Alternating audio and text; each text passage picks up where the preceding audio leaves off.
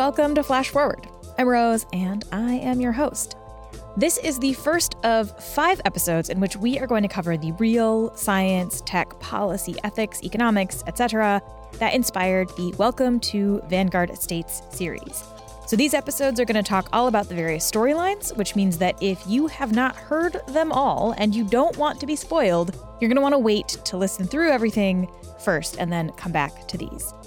Before we talk about the details of the story, I want to say a couple things about the story itself and the narrator perspective that you heard. So, one thing that sometimes surprises me when I release flash forward episodes is that people who listen to the show sometimes assume that the fictional elements at the top are always positive in the sense that, like, I'm always describing how I think things should be or the choices that people should make. Um, that is not true. Uh, in this story, our narrator is presented with a bunch of choices, many of which kind of suck. And the narrator is not always in the right, right? Their point of view on things is not mine, and it isn't the one that I think that everybody necessarily should have. The idea of the story is to kind of show you a few ways of seeing things and see how those ways feel when you're sort of forced to live with them and make choices inside that framing. So, one example of this is that in the story, the dad character doesn't actually have a ton of agency, right? The narrator and their sister make a ton of choices for him, and he doesn't really get to be in charge of his life. And while I would certainly not argue that that is good and right and how it should be, I do think that that is unfortunately realistic. We're just sufferers and we're expected to go home and accept that the end is near. Um, and, the, you know, there's a gross underestimation of the capacity of all people with dementia. And I've been saying that for a very long time. This is Kate Swaffer, an activist who advocates for the rights of people like her, people living with dementia. When she was 49 years old, Kate was diagnosed with a relatively rare form of dementia called semantic variant primary progressive aphasia. I was a, a married working mother of two teenage boys, um, and also studying part time a double degree just for fun.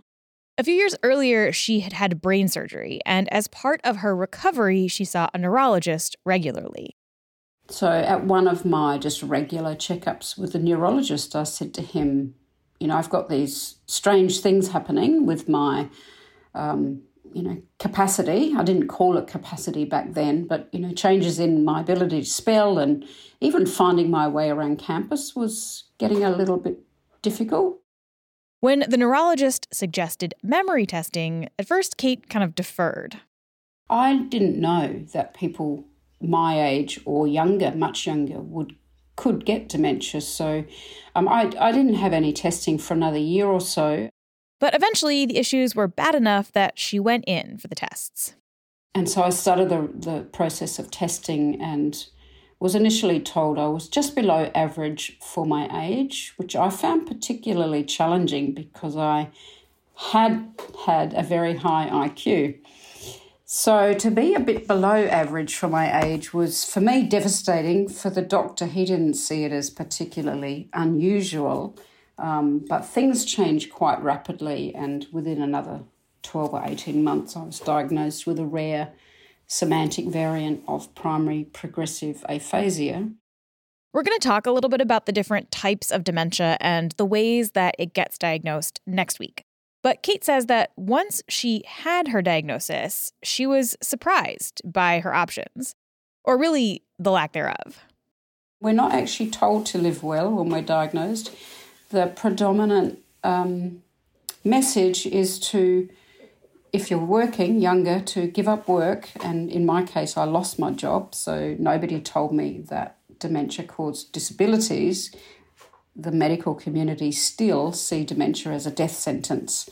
They have a fatalistic, um, therapeutic, nihilistic approach to dementia and mostly don't yet even recommend rehabilitation if I'd had a stroke aged 49, I knew exactly what would have happened and how I would have been supported by the healthcare system. But that's not what happens to people with dementia, Kate says. People with dementia are diagnosed and basically told to go home and sort of get their affairs in order and wait it out until the end. That is so wrong that we do that to people with dementia. And, you know, I've been quoted as having said for years dementia is the only condition I know of as a retired healthcare professional where you're not told to fight for your life. You're just told to go home and die.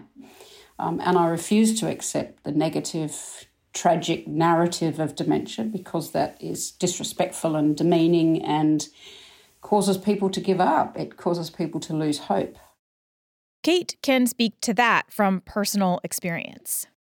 I cried for weeks. I, you know, I thought my life, I thought that what everyone was telling me was going to be true. My life was over. And back at that time, arthritis hadn't entered my world quite so much, and I was a runner. And I just used to run and run and run and run until the tears moved from being stressed about having dementia to stress from running. You know, the pain from, you know, you get to that pain level with, uh, and, and you get the endorphins kick in and the pain goes away. In doing research for this episode, I found a lot of resources and studies and support groups and forums for those caring for people with dementia. And that is great. We're going to talk about that side of things in a minute. It's very important. But I found it really hard to find any support forums or meetups or groups or resources directed at the actual people with dementia themselves. And Kate says that that's pretty normal. Nobody provides people with dementia with any grief and loss counselling. It's there for our families, but not for us. And even in 2022, it's not there for me. I have to go and pay for my counselling if I want loss and grief counselling, but the National Dementia Organisation provides it free for carers. Now that, how can that be? It'd be like treating the family members of a loved one with cancer and not treating the person with the cancer. Fancy that. Yeah. We'd all be outraged. Right. Even some of her friends and family seemed to kind of write her off once she told them about her diagnosis. Because of her earlier health issues, Kate had an email list where she kept people up to date about her condition and progress.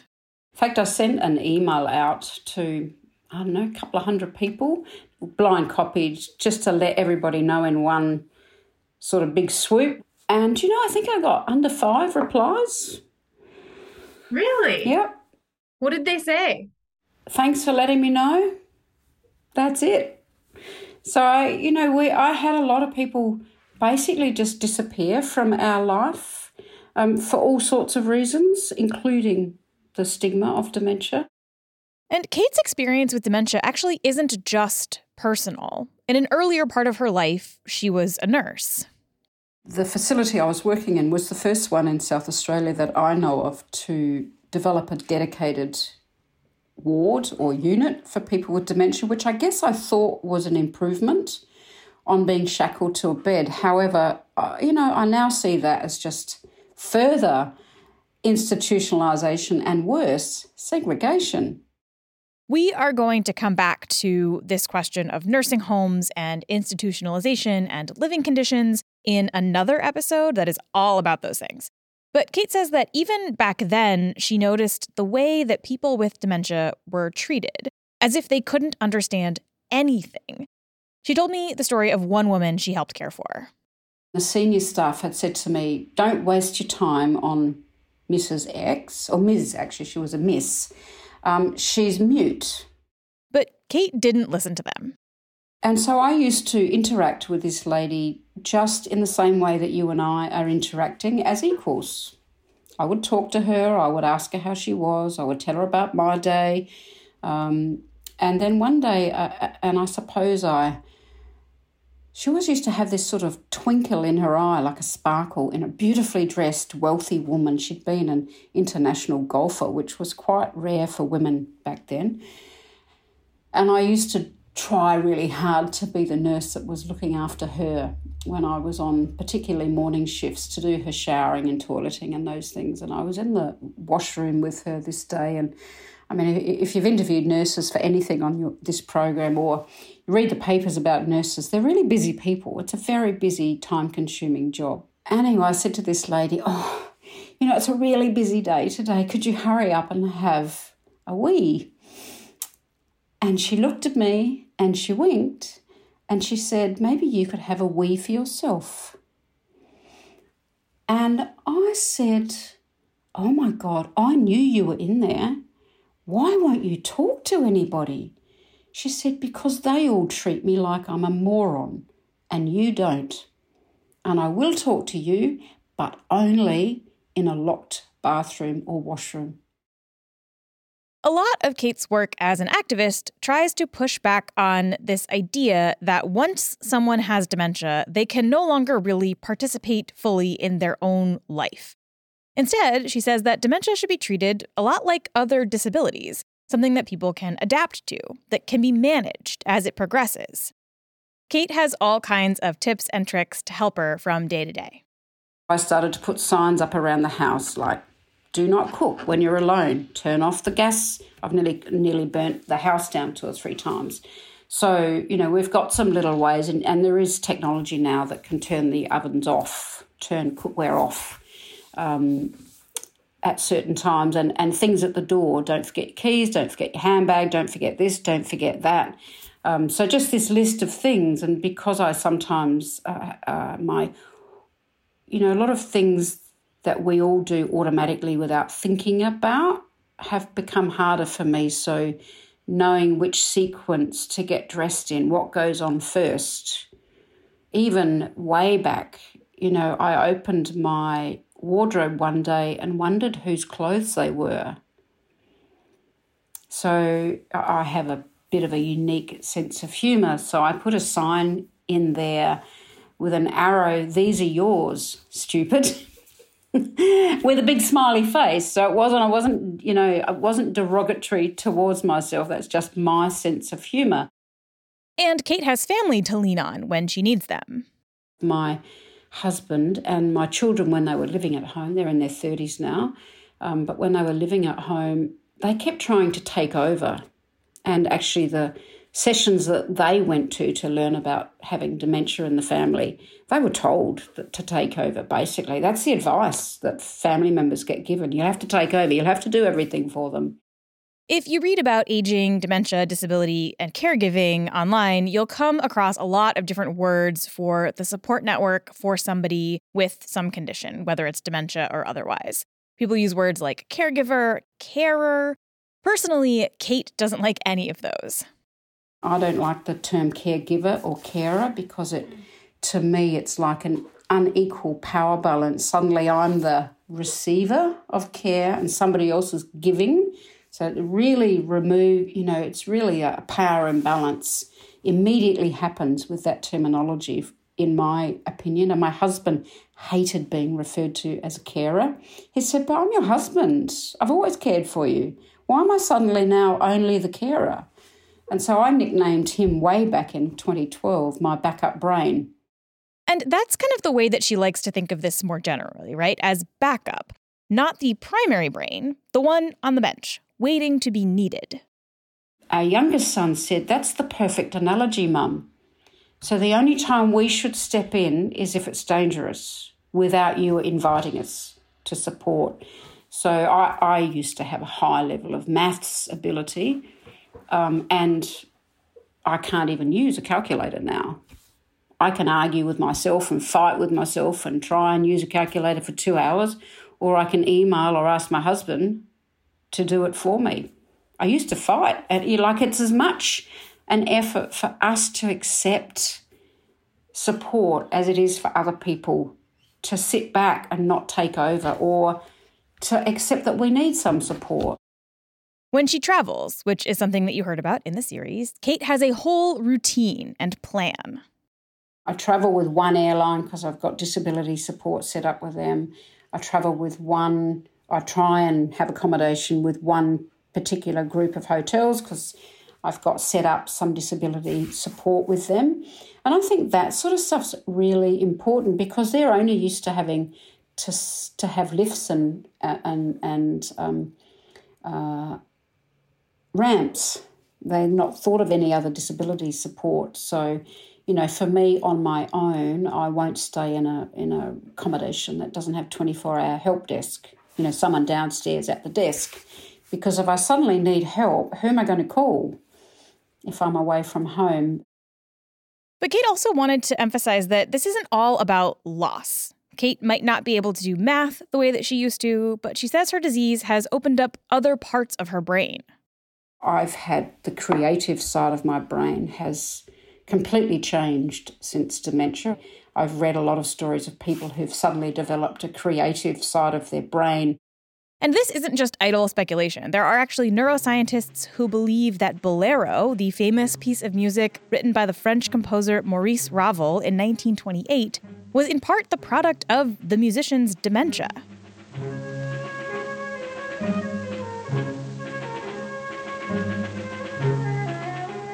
In a case study published in 2008, neuroscientists documented changes in the brain of a scientist named Anne Adams, who developed dementia and became a painter.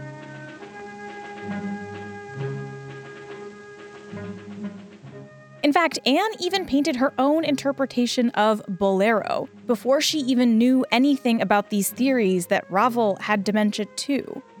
And when Kate read about these cases, she saw herself reflected in them. And I suddenly thought, wow, that's where all my poetry and other stuff's come from, because I wasn't a poet before dementia. So there's lots of gifts in dementia.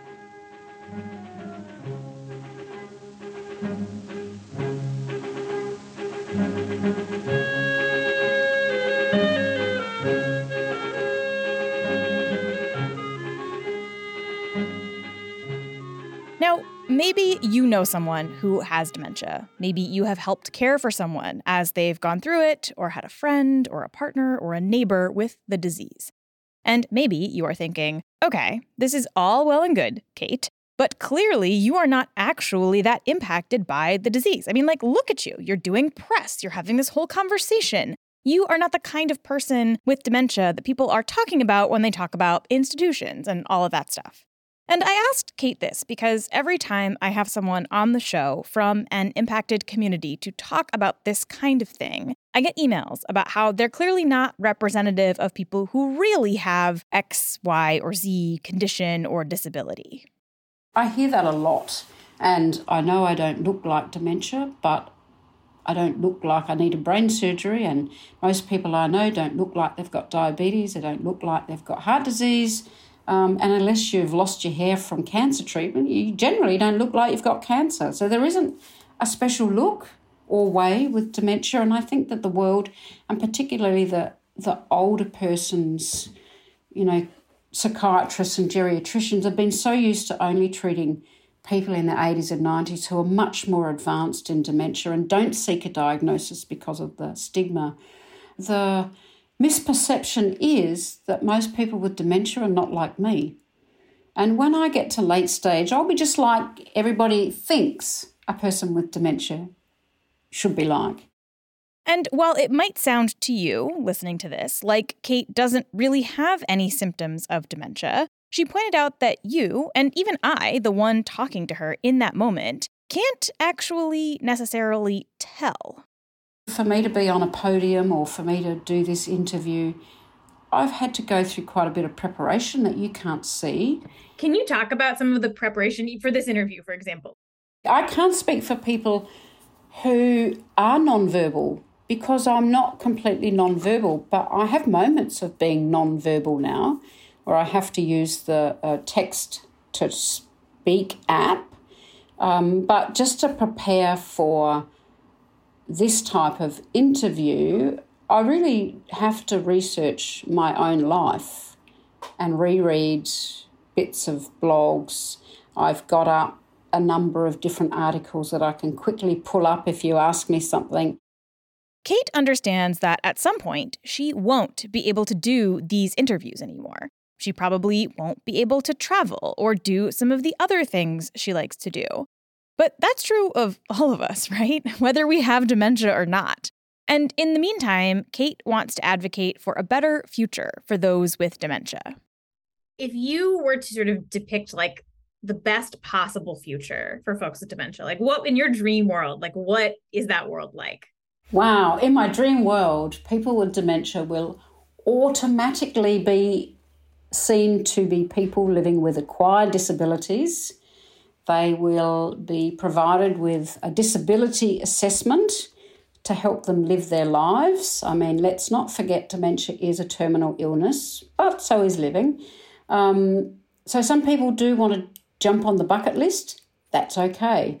But other people like me would actually like to keep contributing and living their own life. So we have a legal right to be provided with disability assessment and support.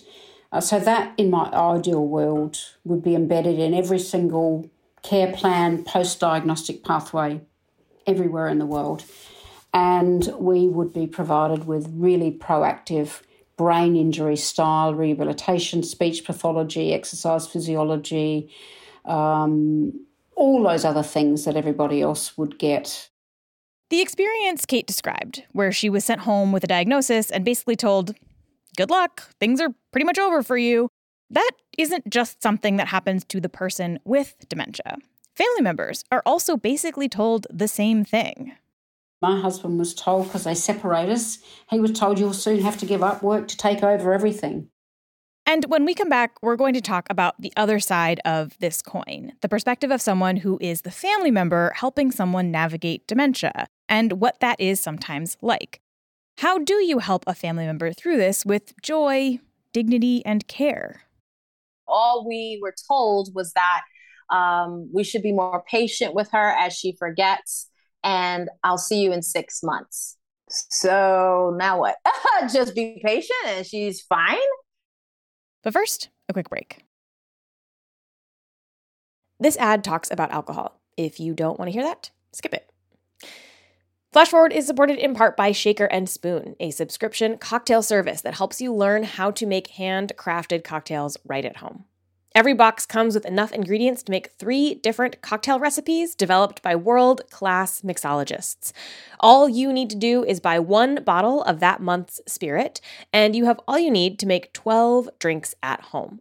At just 40 to $50 a month, plus whatever the cost of the bottle is, this is a super cost effective way to enjoy craft cocktails in your house. And you can skip or cancel boxes anytime. Invite some friends over, class up your nightcaps, or be the best house guest of all time with your shaker and spoon box. You can get $20 off your first box by going to shakerandspoon.com slash FFWD. I was living in a studio apartment with my dog and my cat. So it was a little tight, but you know, very cozy. Thanks, Beyonce. This is Nikki. 12 years ago, she was living in that cozy apartment with her dog and her cat, working her way up the ranks in the fashion industry, when she started noticing that her mom was forgetting things. But she was really good at covering herself because she would be like, So, don't you forget? Don't you forget things? Uh, she's right. yeah. And, and she just made it so, uh, so natural. Like everyone forgets, just relax. At first, Nikki let it go. But then things got worse. She was forgetting how to get home from work. And she had been working there for four years. She was also, you know, burning a lot of the food. She was an excellent cook.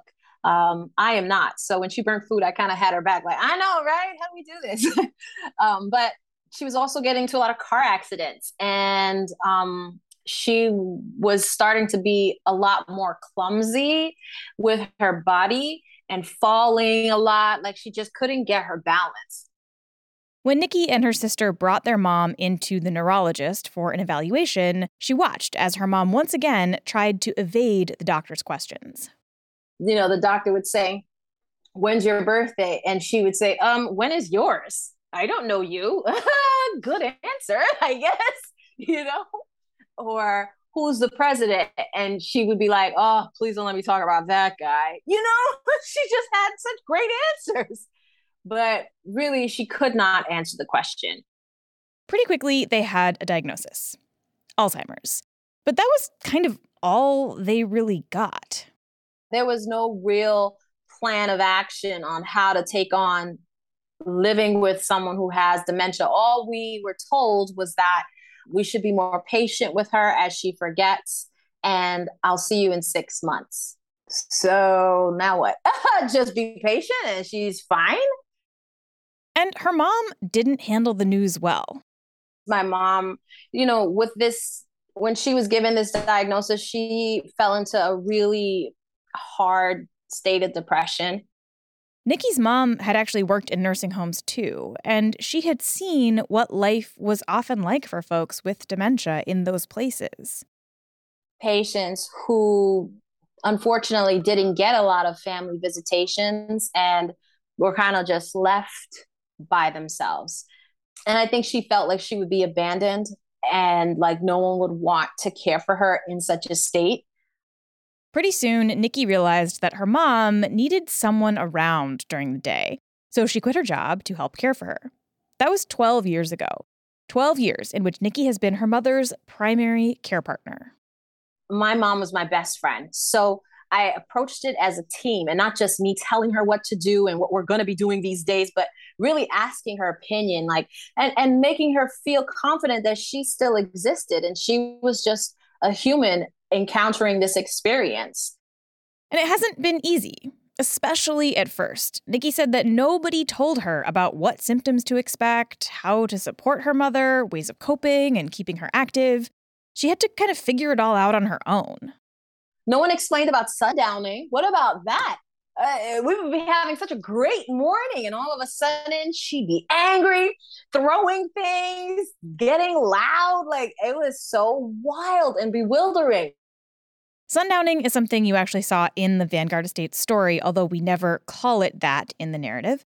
Many people with dementia have trouble in the evening, quite literally when the sun goes down. They often get anxious and irritated and can sometimes lash out because they are feeling afraid and out of control. Another thing that nobody told Nikki about was the wandering at night, another element you heard in the story.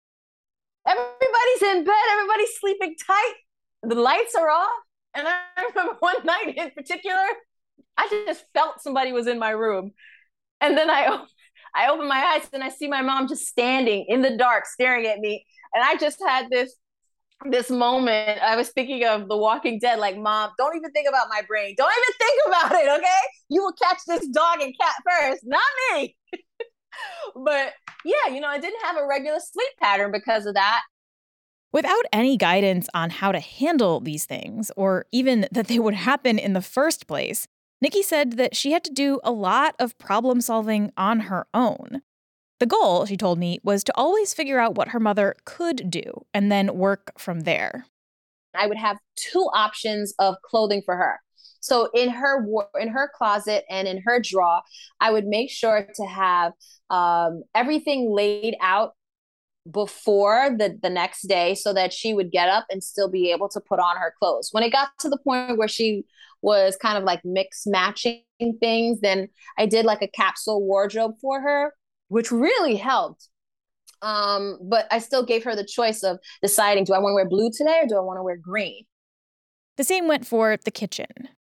So maybe instead of her chopping onion, I would do that. And she could still put it in the frying pan. Like I will turn the, the stove on, you know, like things like that, and do it in a way that she didn't feel like I was taking from her, but just being her sous chef. Once it wasn't possible for her mom to do the cooking, she still kept her involved where she could. So my mom couldn't cook anymore. Okay, but she could still wash dishes. And then when it got to the point where she couldn't wash dishes, she could still put the dishes away with gentle instructions. Um, uh, so my mom couldn't walk outside by herself anymore because she would get lost. So I would take the opportunity to have scheduled walks with her and my dog and myself. She wound up rearranging and redecorating her apartment, too.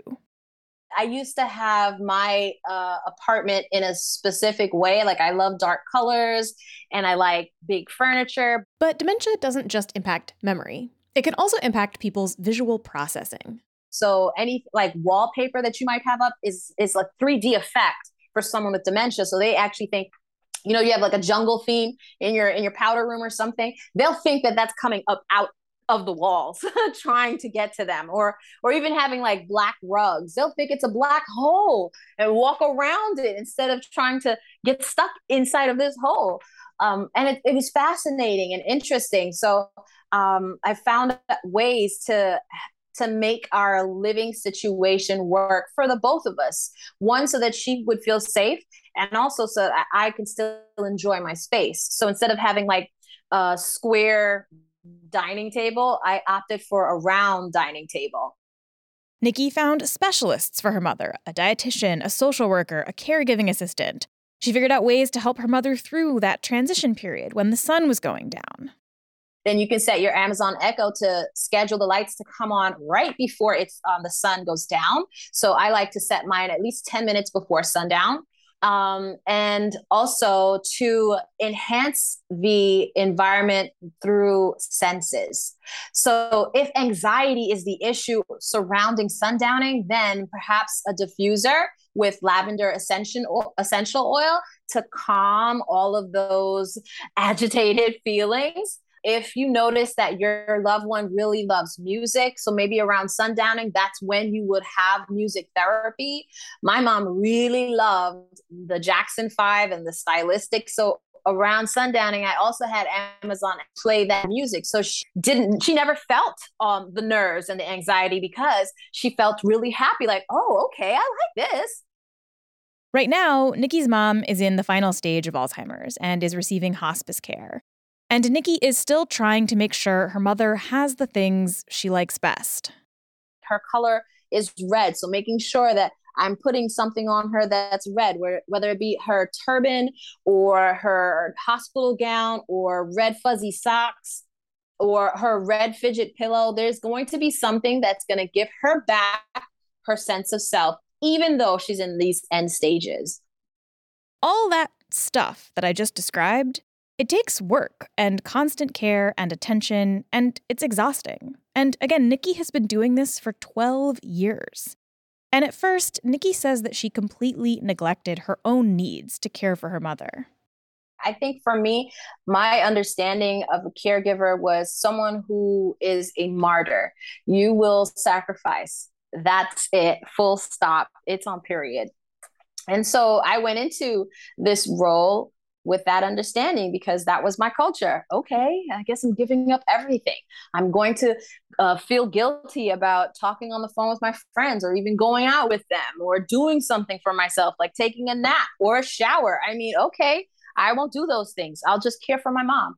And that's not it. that is definitely not sustainable. Um, and I and I hit burnout several times.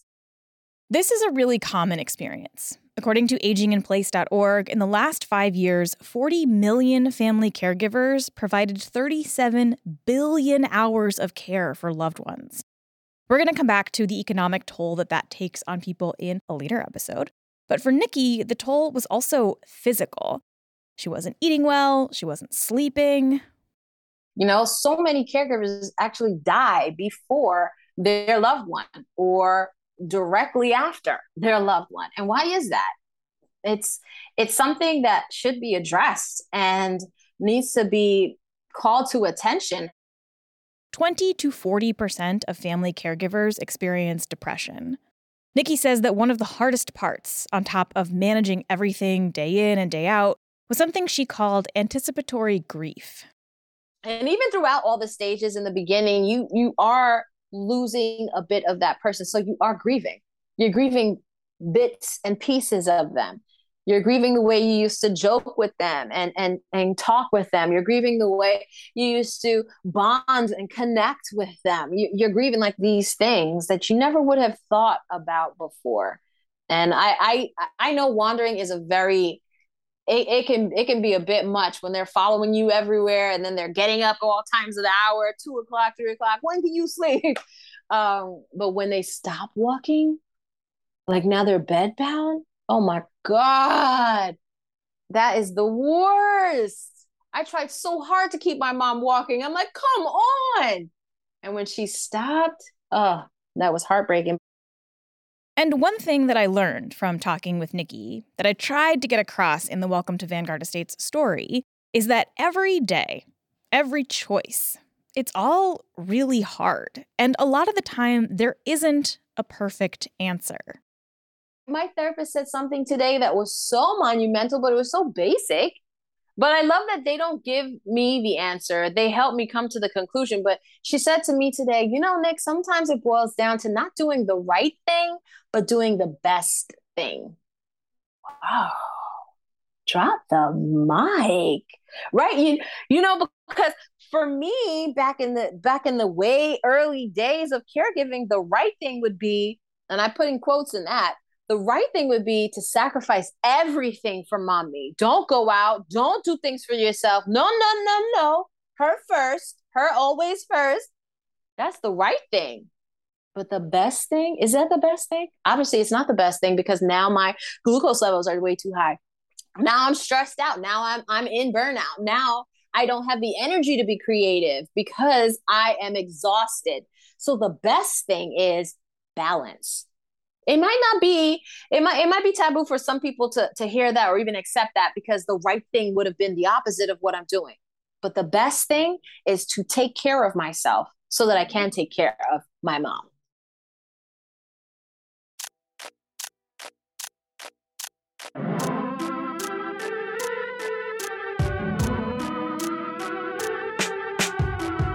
You are going to hear from Kate and Nikki throughout the rest of these episodes on the real stories behind Welcome to Vanguard Estates. From their views on the economic impact of trying to find care, to the role of technology in the future of aging, to the realities of nursing homes. Obviously, they can't speak for every person with dementia or every caregiver, but I wanted to start with them because this topic is one that fundamentally revolves around people and how we care for ourselves and each other. Next week, we're going to talk about what is going on inside the brain when someone has dementia, why we don't have a cure, what treatments actually do work, and how certain groups don't have access to any of that. Flash Forward is hosted by me, Rose Eveleth, and produced by Ozzy Llinas Goodman. The intro music is by Asura, and the outro music is by Hussalonia. The episode art is by Mattie Lubchansky. Amanda McLoughlin and Multitude Productions handle our ad sales.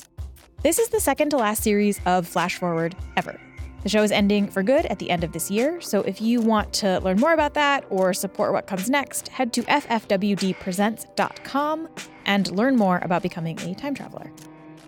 All right, that's all for this episode. I'll be back in your ears again next week.